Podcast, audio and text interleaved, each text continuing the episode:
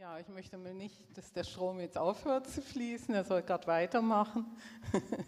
Schön, dass, mir heute, dass ich heute mit euch ein paar Gedanken teilen darf zum Thema Leben mit Profil. Das Thema hat mir Gott schon Anfang Jahr aufs Herz gegeben. Und Anfang Jahr hat es Schnee gehabt. Das war im Januar. Und ich habe aber leider die Gelegenheit nicht gehabt, bis jetzt darüber zu reden. Und dann habe ich nochmal nachgefragt, ob es noch aktuell ist. Und ich glaube, es ist immer noch aktuell. Deswegen teile ich das mit euch. Und der Winter, der nächste Winter kommt bestimmt. ja, ich finde es auch, ich muss sagen, ich versuche es, ich denke, Herr, was Warum hast du mir das Thema gegeben? Bin ich diejenige, wo weiß, wie man mit Profil lebt?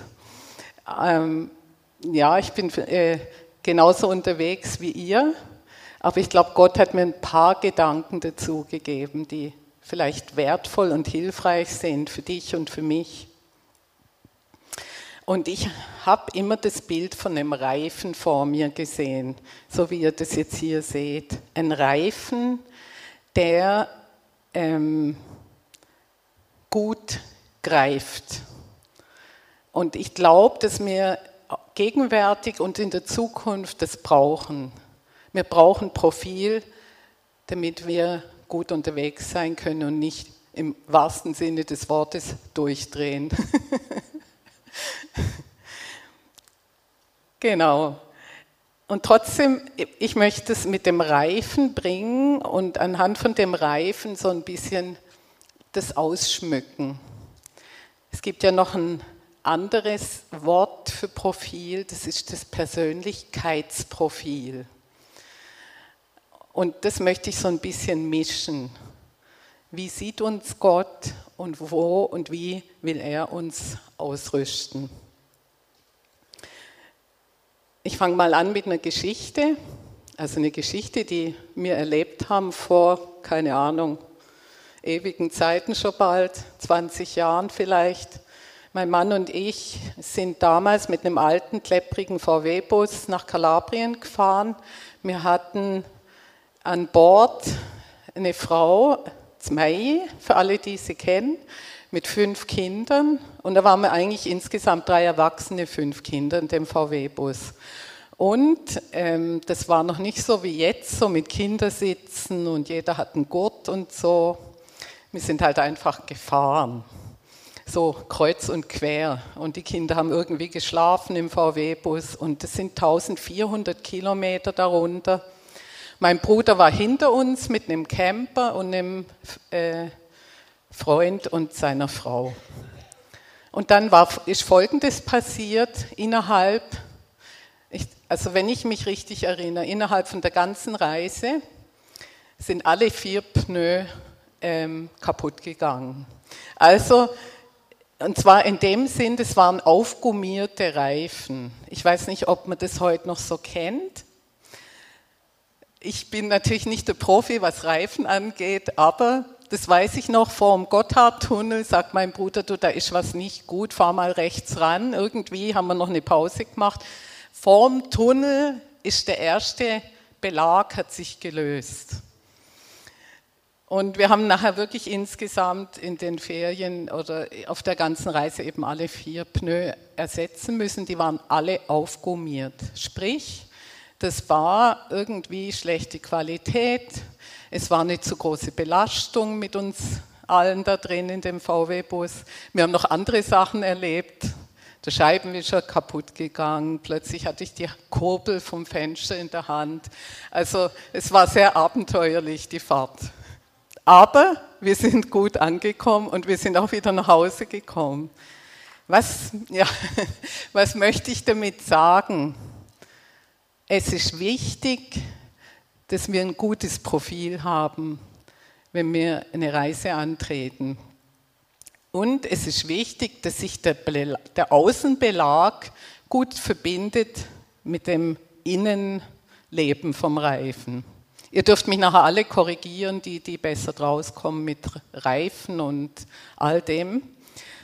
Aber ich glaube, dass das ganz wichtig ist, dass wir nicht einen Belag drauf haben, der nicht hält und der sich nicht verbindet mit dem, was eigentlich unser Innenleben ist, mit Jesus, jetzt im übertragenen Sinn. Die Frage ist, es geht auch um unsere Identität. Das ist so ein bisschen das Innenleben. Zum Beispiel, was bin ich für ein Reifen? Wir sind ja ganz verschieden. Es kann ja sein, dass wir irgendwie ein Mountainbike-Reifen sind oder ein Traktorreifen oder irgendwie ein Jeep, was auch immer. Aber all diese äh, Fahrzeuge haben, äh, müssen ein gutes Profil haben, wie wir jetzt hier sehr gut sehen auf den Fotos. Es ist wichtig, ist es warm oder ist es kalt, wie sind die Verhältnisse draußen. Ähm, bei Schnee und Matsch ist es wichtig, dass wir einen Winterreifen haben. Und ich habe hab mich schlau gemacht und habe gemerkt, die Mischung zwischen Sommer- und Winterreifen ist eben eine andere. Also ich habe einen Bruder, der ist Automechaniker dem habe ich natürlich angerufen und gefragt, wie das genau ist, dass ich euch kein Seich erzähle. Genau. Das ist wichtig. Wenn ich mit einem Sommerreifen, im, wenn du mit einem Sommerreifen zu uns auf Adelboden warst, im Winter, da könnte es gefährlich werden. Und wenn ich mit einem Winterreifen den noch fertig fahren will im Sommer, das ist weniger gefährlich, kann aber auch heikel werden, weil die Mischung anders ist, weil die Reifen weicher sind, habe ich mir sagen lassen. Also ist es wichtig, haben wir die richtige Mischung, haben wir genug Profil drauf und wie ist unser Innenleben. Weil der Reifen hat eben auch noch ein Innenleben.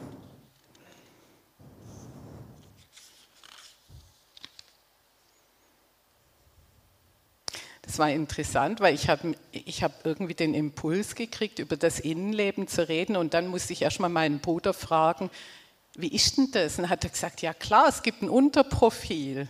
Und der hat früher äh, bei der Post oder auch so, ja, hat er genau, da hat er Auto geflickt und hat gesagt, ja, wenn das Unterprofil zum Beispiel anfängt zu rosten, weil irgendwie Wasser reinkommt, dann geht es kaputt. Oder wenn es unter Profil verletzt ist, weil man zu viel den Bordstein rauf und runter gefahren ist oder ich weiß nicht was, dann, dann ist es einfach nicht mehr rund und dann ist es auch kaputt.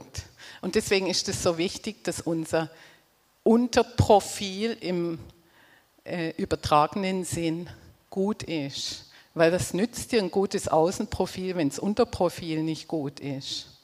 Deswegen fange ich mal mit dem Innenleben an. Meine Identität oder meine geistliche DNA. Also ihr kennt ja sicher,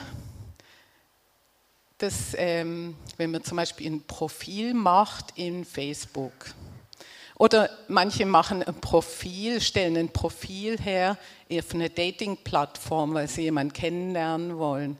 Und dann sieht es ja meistens wahnsinnig toll aus oder erstmal super Foto, tolle Eigenschaften, die Hobbys, alles ist super. Aber es verhält ja dann nicht immer. Wenn man nachher die Person wirklich kennenlernt, dann merkt man es dann schnell, ob das stimmt oder nicht.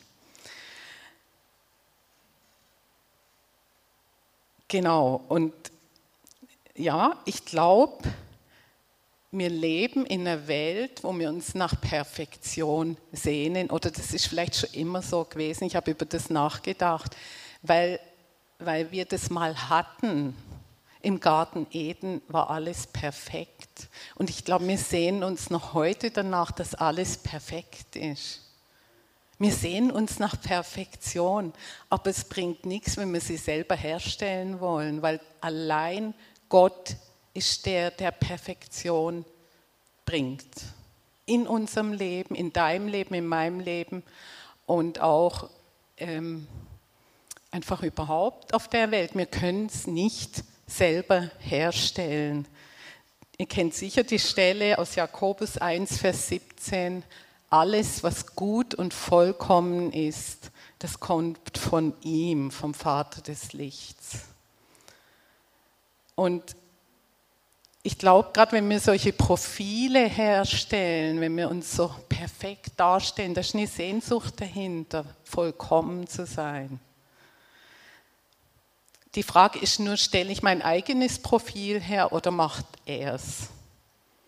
Und ich glaube, je, je mehr, also je mehr ich weiß, wer ich bin in Jesus, desto weniger muss ich ein so, so ein glorreiches Idealprofil erstellen vor anderen Leuten. Ich merke das, da werde ich gelassener. Da muss ich mich nicht aufpeppen, so, sondern ich darf ruhen in dem, wie Gott mich sieht. Und ich sage euch, er sieht uns eigentlich wunderbar. Das glaube ich. Mit allen Sachen, die er auch noch weiß. Aber ich glaube, er hat ein sogenanntes Traumprofil, ein Profil von dir und von mir, das kann niemand toppen. Und ich glaube, das Ding ist, dass wir uns darauf einlassen, auf das Profil, das er in dir und mir angelegt hat.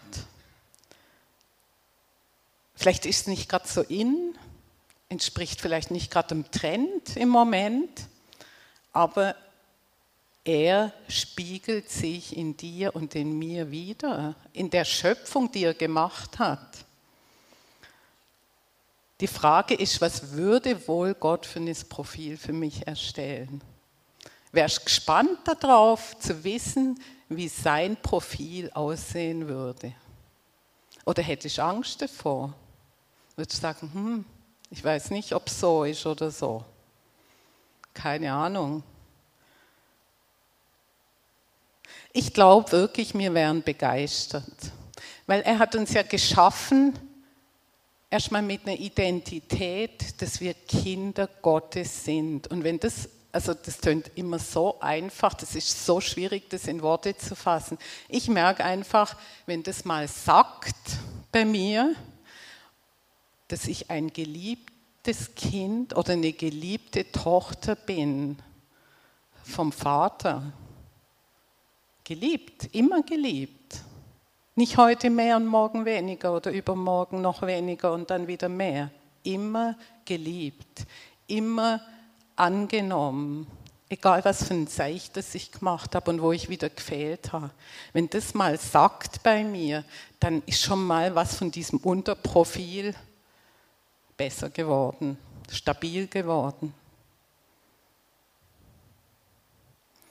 Vielleicht sagt er zu dir, du bist meine geliebte Tochter, ich habe dich wunderbar und einzigartig gemacht, du bist eine Schönheit Vielleicht sagt er, du bist sensibel und feinfühlig und kannst dich in Menschen hineinversetzen. Aber gleichzeitig habe ich dir Kraft gegeben, Widerstand auszuhalten und mit Ausdauer ein Ziel zu verfolgen. Und wenn ich dich anschaue, dann sehe ich viel Ähnlichkeiten mit mir. Und es nimmt immer mehr zu über die Jahre. Und so soll es sein. Vielleicht sagt, Entschuldigung, vielleicht sagt er, du bist mein geliebter Sohn. Ich sehe einfach die Gabe von der Unterstützung in dir. Du bist sowas von hilfsbereit, überall wo du hinkommst und deine Hilfsbereitschaft einsetzt, setzt du einfach Hoffnung frei, weil Menschen wieder Mut bekommen, Sachen anzupacken. Und in hoffnungslosen Situationen schaffst du neue Hoffnung. Und deine ausgeglichene Art, ja, die hast du von mir. Und du kannst auch so beruhigend in aufgeregte Situationen hineinwirken. Ich glaube, Gott sieht uns auf die Art und Weise. Das heißt nicht, dass er die anderen Sachen nicht sieht. Er hat was angelegt in dir und mir. Er hat uns eine geistliche DNA gegeben. Vielleicht sagst du, hey Anne, du übertriebst jetzt ein bisschen, das ist einfach alles viel zu positiv. Aber ich glaube, dass er all unsere Schwächen, dass er alle unsere Unvollkommenheiten, unser Scheitern und Versagen getragen hat. Und das ist heute Morgen angesprochen worden, das mit der Scham. Die Scham kann uns so gefangen nehmen und wegziehen von der Güte Gottes. Und das muss nicht sein,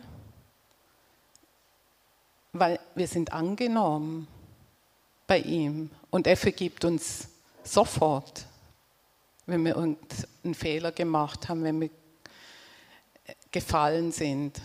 Er vergibt uns, er vergibt dir. Und ich habe mal zum Beispiel ein Problem gehabt, das hat mich sehr beschäftigt und ich habe wie gewusst, ich bin nicht so, wie ich sein sollte als Christ. Ähm, und ich habe das ständig und ständig wieder vor Jesus gebracht und habe gesagt, mach mich doch bitte frei, veränder du mich, einfach so, wie du mich haben willst. Und nach einer gewissen Zeit hat er mir gesagt, ich weiß, wo du herkommst und ich weiß, wo du hingehst und ich bin am Wirken. Hab Geduld. Das heißt, ich war auf Kurs und den Rest, ja, wenn ich mit ihm unterwegs bin, kann ich es ihm überlassen. Also ich bin ja tagtäglich mit ihm unterwegs. Ich glaube, das ist das, was er will. Er will ja mit uns unterwegs sein. Und den Rest macht er dann.